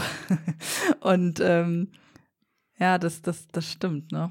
Aber ein Workshop hat ja wirklich auch zum Ziel, Dinge zu erarbeiten. Und ich würde auch sagen, ja. es gibt ja nicht den einen Workshop, sondern auch davon gibt es ja eine Trillion Ausprägungen. Und das kann ja alles im Rahmen eines Workshops auch okay sein. Also deswegen finde ich halt auch, dass das Freitag kein Fail war, sondern das hat, ist halt eine Sichtbarmachung einer Herausforderung gewesen, die die sein musste für den Prozess, weil sonst, mhm. also das wird ja nicht vorwärts gehen, ohne dass dein Kunde jetzt versteht, ah, okay, da haben wir eine Lücke, so, ne? Und das ist ja auch total wertvoll. Das empfinden wir dann bloß erstmal nicht als Vorankommen. Ne? Aber ich glaube ja auch, dass es Vorwärtsbewegung nicht gibt, ohne dass wir mal einen Rückschritt oder eine Seitwärtsbewegung machen. Das geht ja gar nicht.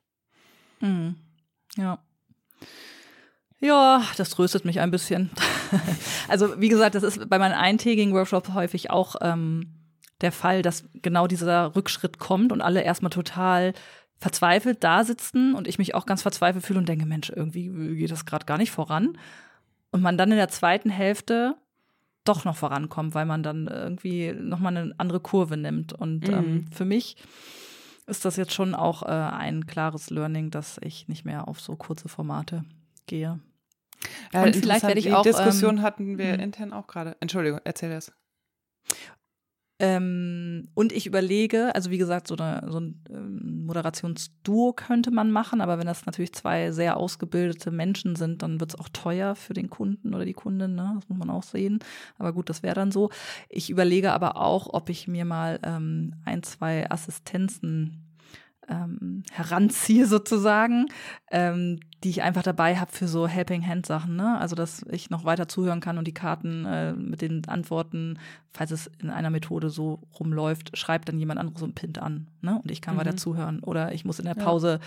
jetzt nicht mal eben äh, kurz das Wasser nachfüllen, ähm, sondern das macht jemand anderes, während ich noch mal mich, mich vor die Wände stelle und sage, okay, die sind jetzt in der Mittagspause, ich gucke mir das noch mal an was kann man denn hier nochmal machen, so, ne? Also das ist vielleicht ja, auch absolut, ja. etwas, was ich ähm, machen soll. Also mir hat jemand, der regelmäßig Workshops gibt und da wirklich sehr, sehr versiert ist, der hat gesagt, Sandra, du kannst nicht ganz alleine mm -mm. Äh, einen Workshop machen Tag. Das ist, das damit überforderst du dich total. Ähm, also wir arbeiten hin und ja, wieder auch mit einem externen Unternehmen zusammen, was äh, Workshops bei uns begleitet und die sind auch in der Regel zu zweit. Ja. Ja. Also, weil das, also auch das Wahrnehmen des Raumes, also je größer dein Plenum ja auch wird, ne? Also mm. wenn du, mm. wenn wir manchmal Gruppen von 20, 30 Personen sind, da ist das ja alleine schon, du kriegst ja deine Wahrnehmung gar nicht auf 20 oder 30 Personen ausgerichtet. Das geht ja gar nicht so, ne? Sondern nee, du musst dann ja, ja Wahnsinn, schon. Ja. Genau, du musst dann ja schon irgendwie so auch jemanden dabei haben, der das auch nochmal mit aufnimmt, wo du dich austauschen kannst und so. Von daher halte ich das auch für eine gute Idee. Ich glaube nur auch, dass vorher eben klar sein muss, auch für dich klar sein muss, was will ich denn hier sein? Will ich Moderatorin sein oder will ich Beraterin sein? So, und dieser Rollenswitch, der ist ja wahrscheinlich noch nicht so, also es kann ja in Workshops auch Inputphasen geben, wo du quasi mit deinem Wissensinput auftrittst und da dann aber nochmal eine moderierende Rolle auch gegenzusetzen. Das ist natürlich auch mit viel ich sage mal, eigenem Bewusstsein verbunden, für dich selbst ja in dieser Rolle auch zu sagen, okay, jetzt switche ich bewusst in die impulsgebende ja. Rolle oder jetzt gehe ich auch ja. zurück in die moderierende Rolle, so, ne? Ja, genau. Um sowas wird es auch äh, in diesem Tra Training, in diesem Training zwei Tage lang ähm, auch gehen. Ne? Also ich habe äh, mhm. das schon vorbesprochen mit der Person, die das auch, ähm, dieses Training macht und so. Und genau um solche Punkte wird es auch gehen. Also das sind sicherlich auch so Haltungsfragen, dass man ja. unabhängig von welchen Methoden und wo stehen die Stühle sich auch sowas mal klar macht. Ne? Also ich bin da dran. Ich, mhm. Dieser Freitag war für mich echt ein bisschen deprimierend, aber ich bin jetzt an dem Punkt, dass ich sage, so jetzt erst recht, ich schaff das. Also ich beiß mich da einfach durch. Das ist, das, ich kann das grundsätzlich, ja. glaube ich. Ich kann eine gute Gastgeberin sein, so in so einem beruflichen Kontext, dass die Leute sich wohlfühlen und gesehen fühlen. Das kann ich, glaube ich, ganz gut. Ich habe so die, die, ähm, so die allgemeinen Rahmenbedingungen schon ganz gut drauf. Und mhm. jetzt geht's um die Kür, da noch was draufzusetzen, was es dann wirklich richtig gut macht. Und das versuche ich jetzt einfach mit dieser Fortbildung ähm, zu machen. Und wenn ich danach immer noch merke, uh, ich fühle mich da nicht wohl, dann mache ich das halt nicht mehr. Dann gehe ich raus aus diesem Angebot und sage, ich gebe keine Workshops mehr. Aber vielleicht bringt es mich auch total voran und ich gebe mehr Workshops denn je, weil ich jetzt irgendwie das Handwerkszeug so griffbereit habe, dass es super Spaß macht. Ne? Richtig. Bin ich mal gespannt, wo naja, ich lande. Und auch nach dem Workshop wirst du ja noch mal klarer sehen und noch mal deutlicher den nächsten Schritt vor dir sehen. Das ist ja auch immer so. Ne? Also dieses Antizipieren von den nächsten drei Schritten ist ja immer schwierig.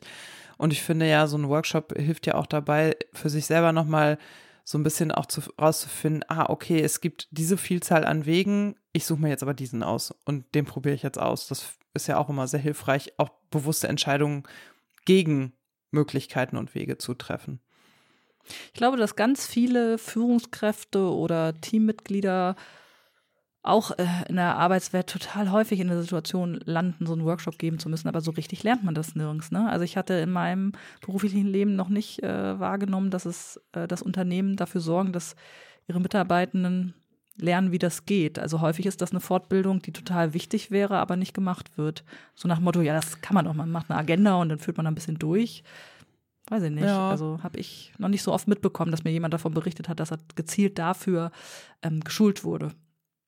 Also ich habe ja so diverse Führungstrainings in verschiedenen Konstellationen durchlaufen. Da ist das immer mal wieder Thema. Aber ich glaube auch, dass es nicht so den einen Weg gibt. Ne? Also ich sehe das auch, wenn ich unsere unseren Agile Coach oder unsere Agile Coaches ähm, mitbekomme, wenn die moderieren, das ist ja auch stark unterschiedlich vom Stil abhängig zum Beispiel und der Persönlichkeit. Ne? Also auch die haben ja nicht den einen Methodenkoffer, sondern ich empfinde die halt auch als ja wie ich schon sagte, als sehr persönlichkeitsabhängig und dann auch, je nachdem, auf was für eine Laune von mir das auch trifft, als stark unterschiedlich einfach so auch, ne? Naja, ich bleib dran. Mal gucken. Ich bin ich gespannt. Erzähl mal, wenn ich einen richtig guten Workshop hatte. Mhm. ja, aber das ist ja auch super individuell, oder? Also ich denke halt immer, auch da gilt ja das, was wir sonst über diese Bewertungen wie gut und schlecht sagen.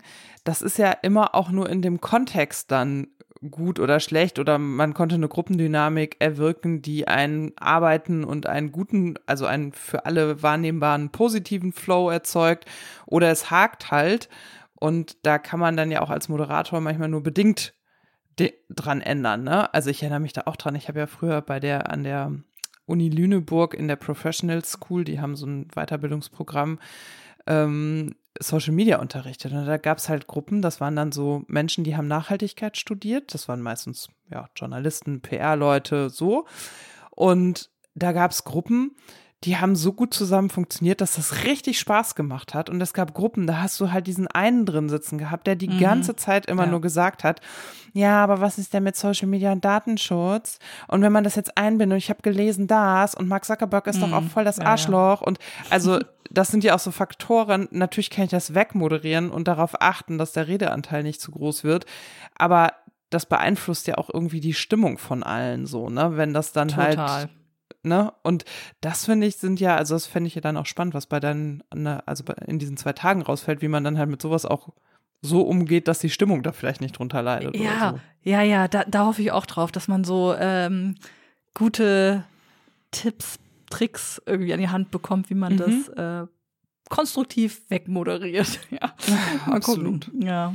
Also ihr da draußen, falls ihr häufig Workshops gebt oder nehmt oder so und dazu noch Input habt oder so. Ich habe zum Beispiel letztens, ha, das könnte ich verlinken als ich es wieder finde, eine Liste gesehen an ähm, Übungen in Workshops, die speziell auch die Introvertierten mitnehmen. Das ist ja auch so ein Punkt, ne? Also die Introvertierten gehen ja oft unter. Also wenn ihr Links habt oder Tipps oder Erfahrungen, was gut bei euch funktioniert hat, haut mal raus, freue ich mich, schickt mir das gerne. Ähm, ich bin voll drin in dem Thema und freue mich da noch über Input. Gerne her damit. Ja. Und du so, jetzt habe ich so viel Workshop-Zeit hier eingenommen, das war gar nicht mein Ziel, jetzt haben wir da so lange drüber gesprochen. Ähm, ja. Was ist bei dir so los? Welches Thema treibt dich um? Gab es am Freitag auch was, was dich durchs Wochenende begleitet hat, gedanklich? Also ich muss sagen, mich treibt gerade um, wie wahnsinnig dicht die Wochen sind. Und wir sind ja hier aus so einem, also der Februar war ja so ein sch, ähm, schwarzes Zeitloch, weil hier ja die ganze Zeit entweder das Kind oder ich krank waren. Und ich irgendwie Wir alle waren nicht gefangen zwischen Scharlach, Streptokokken und Magen-Darm. Alle Familien oh, gefühlt. So ne? Februar ey. war echt zum. Das, deshalb Entschuldigung auch, dass wir im Februar gar keine Folge gemacht haben. Wir hatten einen Termin, aber wir hingen halt auch in diesem Spannungsfeld von interessanten Krankheiten fest. Hm.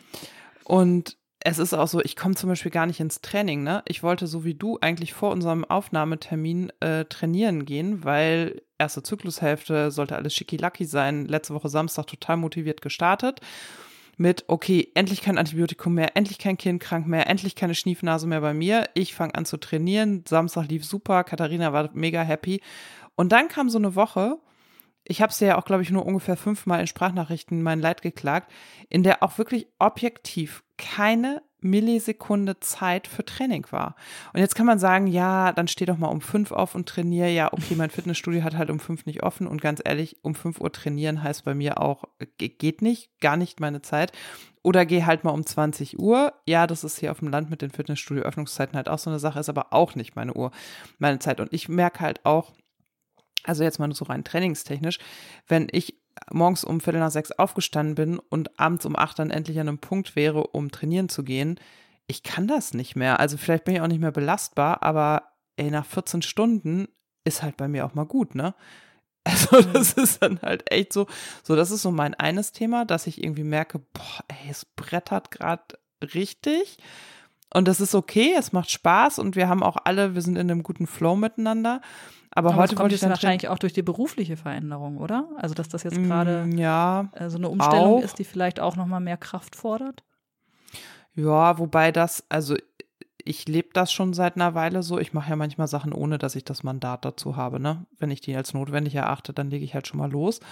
Und von daher ist die Umstellung gar nicht so riesig, aber natürlich ist das, also ich habe jetzt auch nochmal Stunden erhöht, um sozusagen die Stunden, die ich dann abends nochmal am Laptop verbracht habe, auch wirklich bezahlt zu bekommen. Und natürlich macht das was. Es ist halt einfach jetzt eine vollzeitnahe Stundenzahl, so muss man das halt auch mal klipp und klar sehen. Aber es hat viel damit zu tun, dass natürlich in so Krankwochen dann alles liegen bleibt und man ja gewisse Termine auch nachholen muss. Ne? Also, weiß ich nicht, der verschobene Zahnreinigungstermin, die, ähm, die Physiotherapie, die nicht gemacht wurde und so. Also, das führt ja nicht dazu, dass Wochen, die dann gesund sind, irgendwie lockerere Terminplanung nee, bekommen. Nicht. Ja, ja. So, das ist, glaube ich, ein Effekt. Und das andere ist, dass mein Immunsystem total angeschlagen ist. Und ähm, ich nämlich heute, gestern Abend festgestellt habe, dass ich schon wieder einen Herpes habe. Ich habe ja seit der Geburt meines Kindes mit ähm, Herpes zu kämpfen, also ähm, Vaginalherpes. Und ähm, das heißt dann auch immer wieder erstmal kein Training, weil Herpes ja einfach auch eine Infektionskrankheit ist. Das heißt, du hast wieder einen aktiven Virus in dir und solltest dann halt gucken. Also natürlich kannst du was machen, aber nicht an die Belastungsgrenze, also nicht für diese Zyklusphase das richtige Training. Und das finde ich unglaublich frustrierend, weil das natürlich auch so eine Spirale ist, ne? Und ich bin jetzt aber ganz froh.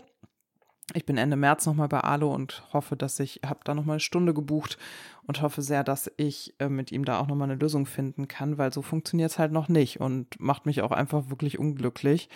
Und ich merke auch, dass ich aber gleichzeitig so angeschlagen nicht die Kraft habe, um voll ins Training zu starten. Also ich kriege die Gewichte nicht so hoch und so und das muss jetzt nochmal besprochen werden. Und ich habe mich gerade gestern Abend, als ich das dann eben feststellte, dass ich schon wieder eine Infektion habe, äh, mit Nahrungsergänzungsmitteln beschäftigt und frage mich, ob ich was nehmen müsste und gucke dann auf diese Seiten, wo so eine Dose 70 Euro kostet und wo die ganz schönes Marketing machen, das mich natürlich total abholt und anspricht. Und dann denke ich mal so, ja, und dann gebe ich 70 Euro dafür aus und in der Drogerie kostet es 7 Euro. Ich habe noch nicht verstanden, wo der Unterschied ist. Und ich weiß ja auch gar nicht, ob es notwendig ist. Hast du da Erfahrungen mit, Sandra? Nimmst du Nahrungsergänzungsmittel? Wonach macht man das? Muss man erst eine Nährstoffanalyse diesen, machen? Ja, pass, pass auf. Also, oh. ich bin mal in diesen Tunnel auch eingestiegen. Das war, als ich anfing, mich mit äh, der äh, Perimenopause zu beschäftigen. Ne? Mhm. Letzten Herbst fing das ja bei mir an, wo ich dann auch angefangen habe mit dem Sport. Und da ging es mir genau wie dir dass ich mich durch diese Seiten geklickt habe und dachte, ich ähm, so richtig verstehe es auch nicht. Also Oder? wo ist genau. jetzt die Information? Wo ist die Seite, die mir genau sagt, was wofür zuständig ist und wie das heißt? Und manchmal sind das dann ja auch so Ketten an Namen aus drei verschiedenen Dingen und dann gibt es das genau. aber in genau. einer anderen Kombination nochmal woanders und man steht wie der Ochs vom Berg und rafft irgendwie gar nichts. Und dann gibt es auch so eine innere Stimme, die sagt, Mensch, ernähr dich doch einfach gesund, da ist eh alles drin, mhm. du brauchst sowas nicht, Lass das ist doch einfach nur Lifestyle-Produkt, mhm. so, ne? Also ich war genau an dem Punkt. Ähm, und wie, wo bin ich gelandet? Ich habe mir Vitamin D bestellt, ich habe mir Magnesium bestellt und ich habe mir ähm, irgendein Omega-Öl bestellt. Das waren, glaube ich, die drei Dinge, die ich jetzt nehme. Ähm, das ist lustig, weil diese Kombination liegt gerade auf zwei Seiten in meinem Warenkorb. Da bin ich auch gelandet, weil ich dachte, ah, damit kann man nichts schief laufen lassen.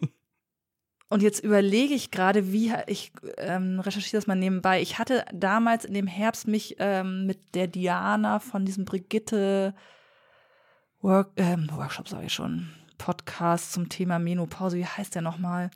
Brigitte, ich gucke gerade mal bei Spotify nebenbei. Mhm. Ich muss jetzt mal laut Dr. Anne, Meno an mich, Frauen im Leben. Und mit der hatte ich zu tun und die schrieb mir letztens eine Privatnachricht, dass sie sagte, wir haben jetzt dieses Thema mal aufgenommen. Ach so, nee, da geht es um Hormone. Ah, okay, vergiss das. Ähm, ich spule nochmal zurück. Ähm, also ich kann es dir nicht beantworten. Ich habe nicht die okay. eine Seite gefunden. Ich habe nicht den einen Podcast gefunden. Ich bin jetzt bei sehr traditionellen Dingen äh, gelandet und ähm, habe aber auch das Gefühl, dass da viel Geldmacherei dabei ist, dass es vielleicht aus der Drogerie auch mal reichen würde. Ähm, ich bin ja, ich habe die Produkte bestellt bei diesem XX irgendwas. Wie heißt ja, noch gleich? Ich weiß. Weißt mhm. du, welche ich meine? Können wir nochmal. Ich kann das nochmal raussuchen und verlinken. Also ohne, dass ich jetzt irgendwie eine Empfehlung dafür abgeben muss, aber die fand ich am besten aufbereitet. Da konnte ich relativ viel in deren Blog so ein bisschen lesen und so. Darüber habe ich das jetzt besorgt. Aber es gibt ja so viele fancy Anbieter. Ich glaube schon, dass man sowas auch erheben lassen kann. Über die Spucke geht das, dass man ähm, mal alles so ja, glaub, glaub, da habe ich auch ein paar Tests zugefunden, die man jetzt mhm. online sich so bestellen kann. Also Haare ja. abschneiden, Speichel oder auch ja. Urin- oder Blutprobe. Aber ja. woher weiß ich denn, dass das seriös ist? Das frage ich mich ja, die ganze eben, das Zeit. Ist, ja, genau, genau. Ja, ich ähm, teile mit dir die Ratlosigkeit. So viel kann ich dazu okay. sagen. Und meine Ärztin, die ich gerne darauf ansprechen würde, zu sagen, ich hätte gern mal so eine Nährstoffanalyse, damit ich weiß, was mir fehlt, weil dann weiß ich auch, was ich auffüllen muss. Ich zahle die auch privat. Ich weiß genau, wie die reagieren wird. Die wird in ihrer völlig überfüllten Hausarztpraxis denken, jetzt hat sie eine totale Macke. Ich, also, was will die denn jetzt von mir, ne? Weil das merke ich halt auch, dass natürlich ist das voll die Lifestyle-Frage und voll das Privileg, sich mit Nährstoff äh, Analysen beschäftigen zu können.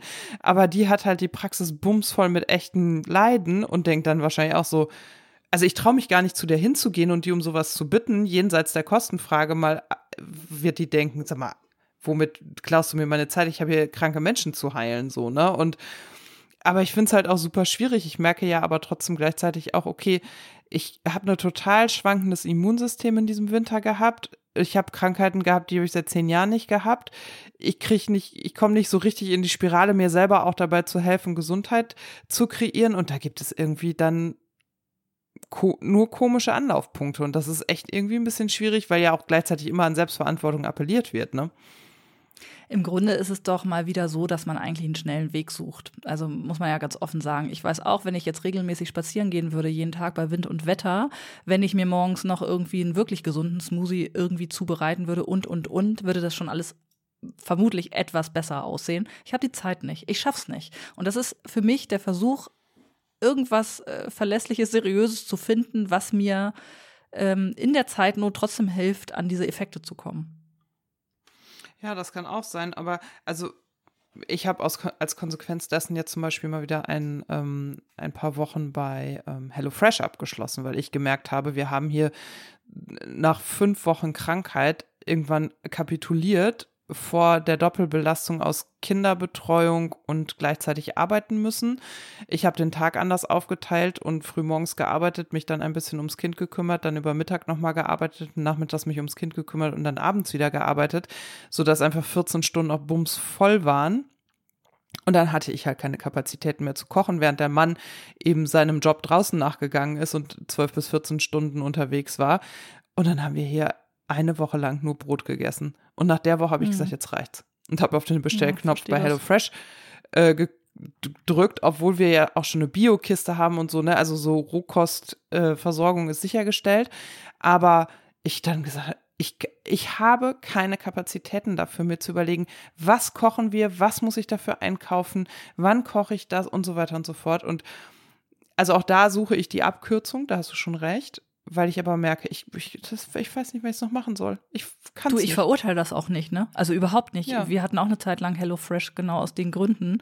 Ähm, und würde mein Mann nicht kochen, hätten wir das immer noch, weil ich habe gemerkt, als mein Mann jetzt auf Dienstreise war, das Kind krank zu Hause, also auch die Schulmensa ausfiel, wie lustig hier war mit dieser Lebensmittelzubereitung und oh, was machen wir? Das Kind isst ja auch quasi nix und so.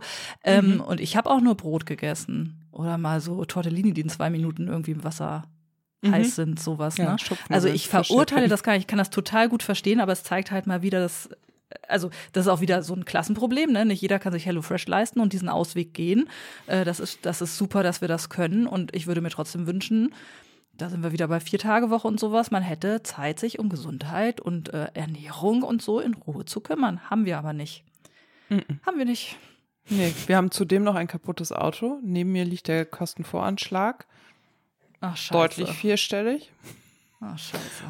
Und das ist halt auch so, ja, okay, ich brauche halt ein Auto, um zur Arbeit zu kommen. Gut, dann ja. investieren wir da jetzt rein. Oh, das ist echt. Oh. Ja, läuft hier. Hoffentlich langsam wieder vorwärts.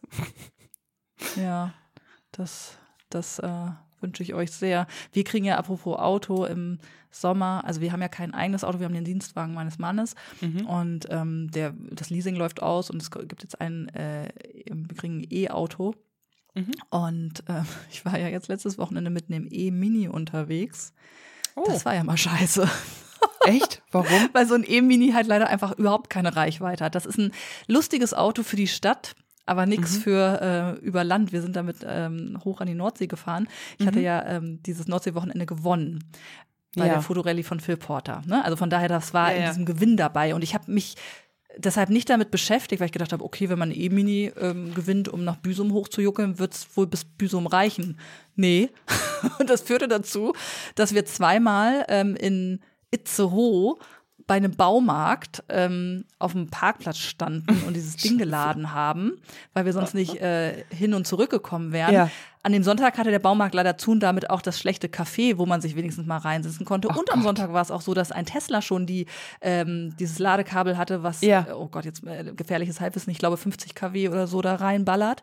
Und mhm. wir eins hatten irgendwie mit, mit weniger. 4 kW, also richtig viel weniger. Und wir, ich saß in diesem Mini und habe auf dieses Display geguckt und nach einer Stunde hatte der von, ich glaube, 12 Prozent auf irgendwie 43 hochgeladen. Und ich saß da und mein Kind war krank, das war zu Hause, das war bei den Großeltern, ist krank geworden. Das hatte mich morgen schon angerufen, wann wir zurückkommen. Und ich saß halt auf diesem Baumarktparkplatz um 14 Uhr, weiß ich nicht, 37, musste noch die Fähre in Wischhafen da, nee, Glückstadt Wischhafen, ich weiß nicht, mhm. welche Richtung welche ist, mhm. kriegen. Und dieses Ding lud nicht, ne? Und ich saß in diesem Auto und habe nur gedacht, ey, das, das, also wir, da, da muss hier irgendwie infrastrukturmäßig aber noch einiges nachgebessert werden, dass man hier mit klarkommt. Beziehungsweise, und das ist jetzt bei dem Auto, das wir bekommen, natürlich anders, man braucht Autos, wo die Reichweite echt lang ja. ist. Ne? Also ja. mit so einem Mini von der Reichweite, wo draufsteht, irgendwie macht 200 K äh, Kilometer und am Ende sind es auch nur 120, kannst du es halt vergessen. Also das ist kein Auto, Ja, aber mit das dem man sagen- irgendwie klarkommt. Ja, ja, also, aber da ist der Mini, glaube ich, auch speziell. Wir haben uns mit dem Thema ja gerade auch frisch auseinandergesetzt und ähm, der Mini gilt als eines der Autos, was wirklich die schlechteste Reichweite hat, weil es schwer ist und weil man halt auf viel, was ein E-Auto bräuchte, nicht verzichten wollte, kommt aus der klassischen Autoindustrie. Und was meine Kollegen sagen, die ein E-Auto haben, weil wir haben ja bei uns Ladesäulen auf dem Firmenparkplatz und äh, man kann auch über die Gehaltsabrechnung sein Auto dann quasi aufladen. Und äh, die Kollegen haben erzählt, dass die Reichweiten der E-Autos im Winter eklatant sinken. Also Ja, ein Kollege von mir so fährt, kalt die, ist, ja, genau. ja, fährt eine Zoe äh, von Renault und der sagte, ungefähr die Hälfte an Reichweite kann man Ja. im Winter rechnen. Also Ja. das, der Ja, das Effekt haben wird, ich, so noch dazu gemerkt. hingekommen sein. Ne? Ja. Genau. Ja, Das aber das stimmt jedenfalls, trotzdem Äh, ätzend. die Infrastruktur ist, die ist wirklich nicht gut. Und vor allen Dingen, wenn du in die Niederlande rüberfährst und siehst, dass neben jeder Tankstelle einfach eine E-Ladesäule, E-Ladesäulen sind, über denen dann ähm, Dächer sind, auf denen ähm, Photovoltaik ist, die diesen Strom erzeugen, weißt du halt auch, wie es sein könnte. Ne? Man muss es halt wollen. Das stimmt. Das stimmt. und da kannst Dann du übrigens E-Bikes E-Bike. und E-Autos gleichzeitig laden. Ah, sehr gut, sehr gut. Ich kriege ja auch immer noch äh, Fragen zu meinem E-Bike. Immer wieder kriege ich Nachrichten, obwohl ich das Thema gar nicht mehr in den Stories habe oder so bei Instagram, ob ich noch zufrieden bin. Und deshalb sage ich hier nochmal offiziell, äh, unbeauftragte Werbung, ich bin immer noch mega zufrieden mit diesem Riese und Müller Charger. Das hat mein Leben echt im letzten Jahr, ich habe das jetzt ungefähr ein Jahr, ich glaube Februar letzten Jahres habe ich es angeschafft. hat mir das so nach vorn gebracht, wie oft ich Situationen habe, wo ich genau weiß, okay, wenn ich jetzt mit einem normalen Rad unterwegs wäre, würde ich das nicht machen und das würde meinen, weiß ich nicht, meine Effizienz oder mein, Hm. weiß ich nicht, meine Freizeitbeschäftigung so deutlich drosseln. Also nach wie vor bin ich sehr, sehr happy mit dem Teil, wirklich. Also wenn ihr mit Mega dem gut. Gedanken spielt, äh, macht das echt. Das äh, lohnt sich. Das lohnt sich wirklich. Zumal man auch sagen muss, auch unbeauftragte Werbung, aber ich bin Riese und Müller Probe gefahren, als wir uns damals mit dem E-Bike beschäftigt haben. Das ist schon, schon das Beste mit am Markt. Also man merkt das an allen Ecken und Enden, wie cool die Qualität ist. Der Preis Mhm. ist absolut Ja. gerechtfertigt. Ja, das muss man wirklich sagen. Also mein Mann hat sich auch ein E-Bike besorgt von einer anderen Marke, die ich tatsächlich jetzt gerade gar nicht weiß. Ähm, und da merkt man in so Kleinigkeiten, ne, Mhm. wie der Akku funktioniert, wie der Mhm. eingesetzt wird, dass ähm, das Schließsystem ein anderes und Mhm. ausgeklügelteres ist bei mir und so. Ähm, merkt man die Unterschiede wirklich sehr. Und ähm, mein Rad steht draußen, ne, das darf man ja gar nicht sagen, ist immer fest Mhm. angeschlossen. Also ihr könnt hier vor meiner Tür stehen, ihr kriegt es nicht. Ähm, ich habe das halt abgedeckt und so, weil es äh, nicht bei uns drin reinpasst. Also das muss auch ein bisschen was aushalten, gerade jetzt. Äh, und das funktioniert trotzdem total gut. Also da habe ich nicht das Gefühl, dass da irgendwie das schwächelt, weil es jetzt nicht in Watte gepackt irgendwie bei 20 Mhm. Grad irgendwo drin steht oder so. Ne, das klappt alles. Lässt du den Akku Wirklich drin? gut. Ähm, jetzt gerade nicht. Jetzt nehme ich ihn raus Mhm. über Nacht. Der soll ja eigentlich nicht unter 5 Grad sein. Das ist manchmal Mhm. ein bisschen lästig, weil man morgens so mit klammen Fingern das einsetzen muss. Ähm, aber ich habe momentan auch noch keine Möglichkeit, draußen zu laden. Das ändert sich aber. Wir haben da schon die Leitung quasi tot liegen. Mhm. Die äh, wird jetzt im Frühjahr mal angestellt. Dann kann ich auch draußen übers Kabel laden. Aber wenn jetzt der Frühling kommt, dann lasse ich das über mehrere Tage, äh, bleibt Mhm. der Akku drin. Aber es ist auch abgeschlossen. Ne? Also kommt man noch nicht ran. Da Mhm. kann keiner das so eingesetzt, äh, dass das nur mit Schlüssel zu öffnen ist. Also auch das ist ganz gut. Da kann keiner Ja, wir vorbeikommen haben bei- und das mal eben mitnehmen. Ja, unser E-Bike ist ja quasi den Winter über stillgelegt, deswegen habe ich da irgendwann, ich glaube im Oktober, den Akku ganz rausgenommen und den in die Wohnung gelegt, damit der bei gleichbleibender Temperatur liegt. So, genau. ne? Genau. Ja, meinen habe ich jetzt auch äh, wieder mit reingenommen. Ich Mhm. war ja heute Morgen unterwegs, weiß, ich bewege es erst morgen wieder. Und dann ähm, setze ich das auch wieder neu ein. Ja, das ist, glaube ich, besser. Also ich habe es noch nie ausprobiert, wie es ist, wenn man es nicht äh, rausnimmt, aber mir wurde damals im Laden empfohlen, also wenn es in Richtung Frostgrenze geht, auf jeden Fall rausnehmen über Nacht. Ja, Ja. Also ich hätte, ich sag's immer wieder, ich hätte gerne ein Leben, in dem ich so ein Fahrrad fahren kann. Ich fände es ja auch so Ich cool. Ich würde weiß. sofort gegen das Auto a- austauschen. Aber ich denke das auch jeden Morgen wieder, wenn ich mich in mein Auto setze und äh, gerne Arbeit fahre. Du merkst halt hier auf dem Land immer noch die infrastrukturellen Entscheidungen der 70er, als man gesagt hat, man möchte ähm, jede Stadt zur Autostadt ähm, ausbauen, haben halt 1A funktioniert und die Infrastruktur ist so aufs Auto ausgelegt, dass das als Fahrradfahrer einfach nicht machbar ist. Also rein auch von den Strecken und Wegen her nicht. äh, würde ich das auch zeitlich gar nicht schaffen. Ich musste so an dich denken, als wir nach Büsum hochgejuckelt sind, eben nicht über die Autobahn, Mhm. sondern über Landstraße und ich so durch diese kleinen Ortschaften gefahren bin. Da habe ich gedacht, ey, wir in der Stadt denken immer, überall ist es so wie bei uns in der Stadt. Also von der Mhm. Themenfindung, vom Angebot, von der Art und Weise, wie man da seine Freizeit verbringt. Aber wenn man durch diese Orte fährt und dann sind da diese, weiß ich nicht, Ü, Ü40 Scheunenpartys bei DJ Rainer angeschlagen, dann kommst du an diesem Hähnchenwagen vorbei wo, oder irgendwelchen anderen Hinweisen darauf, wo es jetzt äh, freitags und dienstags für schmales Geld jetzt irgendwie Fleischware kriegt, ne? Und ähm, vieles halt echt auch ödelig teilweise aussieht. Also jetzt kein, also es gibt tolle Ecken im auf dem Land, gar keine Frage, aber ne, das war so alles so. Oh, da habe ich gedacht, also Wokeness und Mobilitätsfragen und äh, Vereinbarkeit und all das, worüber ich so nachdenke in meinem Alltag, das hat hier überhaupt keinen Platz, weil das hier überhaupt nicht not, also nee, wie soll ich das sagen? Also die haben ganz andere Probleme. Die können sich Richtig. nicht darüber Gedanken machen, wie sie sich von A nach B bewegen und das aus Klimagesichtspunkten in Ruhe mal durchdenken, weil es ja so viel Carsharing da gibt und so viele Radwege und so viel, da gibt's nichts. Da, da hast du keine Wahl, ne? Und da kannst du dich nicht fragen, in welches vegane Restaurant gehe ich heute. Da gibt's kein veganes Restaurant. Da kriegst du Nein. halt äh, Schnitzel satt. So und das, Richtig. das war irgendwie noch mal ganz, ganz heilsam, sich klarzumachen, dass Deutschland auch die Menschen, die wählen gehen oder die Meinung haben zu bestimmten Themen, das sind nicht die StädterInnen. Ja, also man denkt, ich gehe immer davon aus, dass alles so ist wie, nicht, genau, nicht nur, aber ich denke so, das Land ist voll von Menschen, die so leben wie ich. Das ist ja Schwachsinn.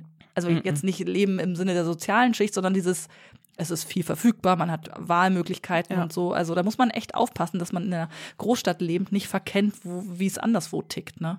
Ja, und ich finde jetzt gerade so in dieser Post-Corona-Phase merkt man das hier auf dem Land auch. Ähm, an so ba ganz banalen Beispielen. Wir haben da heute Morgen beim Frühstück nämlich gerade drüber gesprochen.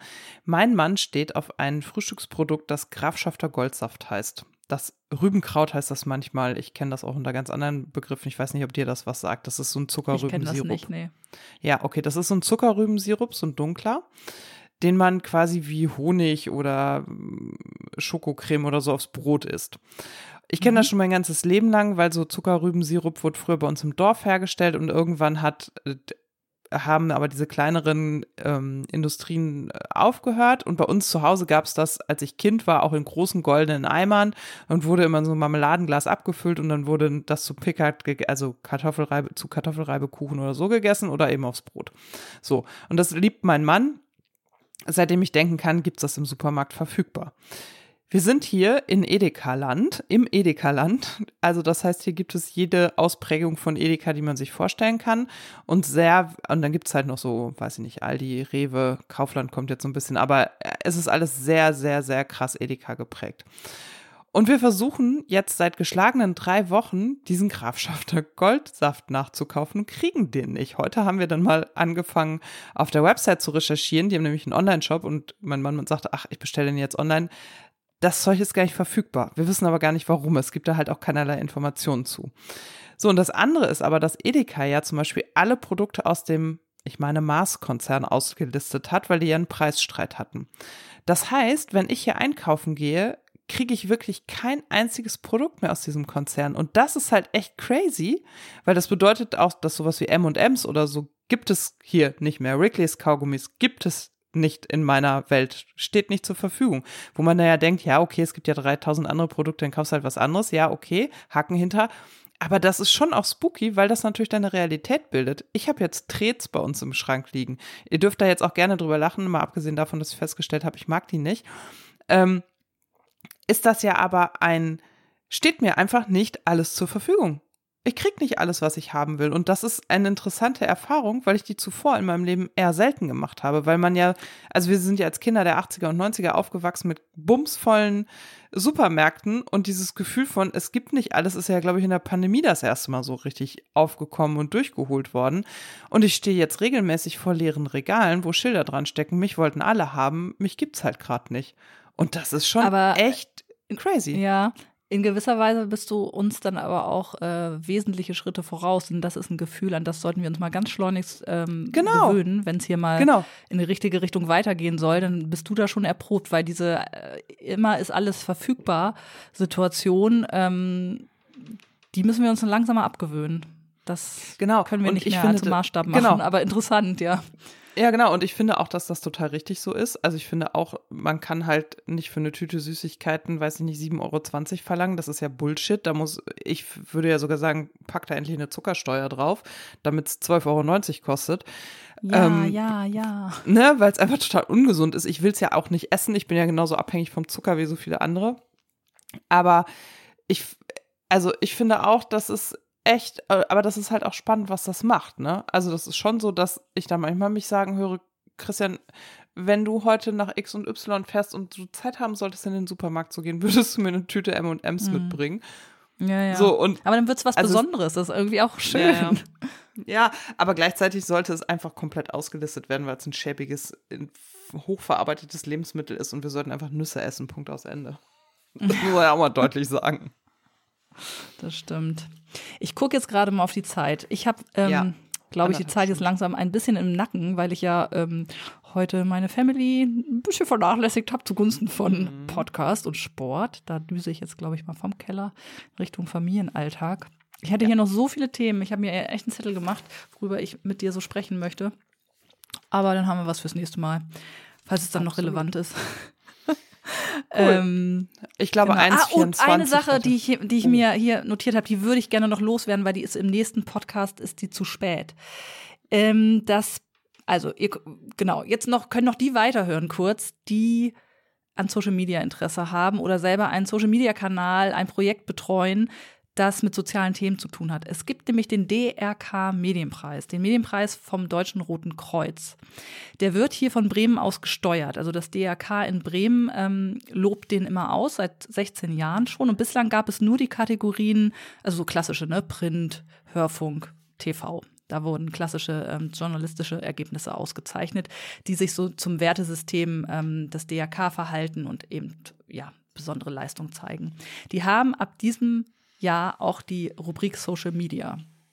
Und das finde ich schon, da hätte ich auch so gern mit dir rüber, darüber gesprochen, wie du das empfindest, dass sich das jetzt so mischt, ne? Klassischer Journalismus wird ausgezeichnet und Content-Kreation. Egal, ich finde es gut. Ähm, und da kann man sich bis Ende März noch bewerben. Ähm, dadurch, dass das neu ist, wissen das total wenige. Die sind in Sachen Öffentlichkeitsarbeit auch nicht so besonders laut. Die sind selber digital noch gar nicht so, weil sie halt aus einem traditionellen Denken herauskommen. Also kann man ihnen gar nicht vorwerfen. Deshalb übernehme ich das gerne, weil ich tatsächlich auch Jurymitglied bin bei dieser Rubrik. Ich wurde eingeladen, da diese äh, Jury im Social-Media-Bereich zu unterstützen, was ich total gerne mache. Und ich will natürlich auch was zu tun haben. Also, wenn ihr selber Accounts habt, egal welches soziale Medium, wo ihr sagt, hey, da lasse ich Menschen, die sich engagieren, zu Wort kommen. Oder ich schaffe durch diesen Kanal Bewusstsein für soziale oder gesellschaftlich relevante Themen. Dann bewerbt euch da gerne. Ich verlinke ähm, die, die Website einfach, wo man weitere Informationen findet. Und ich würde mich echt freuen, wenn das noch ein bisschen die Runde macht. Also wenn ihr Leute kennt, erzählt das auch gern weiter. Ähm, da kann man 3000 Euro absahnen. Also es geht nicht nur um äh, Lob, es geht auch um Finanzen. Also kann man ein bisschen Geld gewinnen. Und ja, das wollte ich unbedingt noch loswerden, weil da ist nur noch bis Ende März ähm, die Möglichkeit, sich zu bewerben. Und man braucht ja auch ein paar Tage, so eine Bewerbung fertig zu machen. Cool, das klingt sehr spannend. Prima. Das sind jetzt anderthalb Stunden. Ich werde jetzt hier schließen und dann werde ich die Notizen, die ich parallel gemacht habe, mal durch ChatGBT jagen mit der Bitte, da eine Shownote draus zu Ja, lass uns eine Show, ja, lass uns Shownotes ähm, von ChatGPT Ja. machen. Das ist eine Das lustige. Idee. Das machen wir. Das hört sich super an. Okay, ihr Lieben, kommt gut durch den März. Wir warten alle auf den Frühling, hoffen auf das Ende der Krankheitswelle und es kann nur aufwärts gehen. Das ist jetzt genau. das Credo der Stunde. In diesem Macht's Sinne, gut. dir einen schönen Familientag und wir hören uns ganz bald. Dir auch. Bis dann. Bis Tschüss. dann. Tschüssi.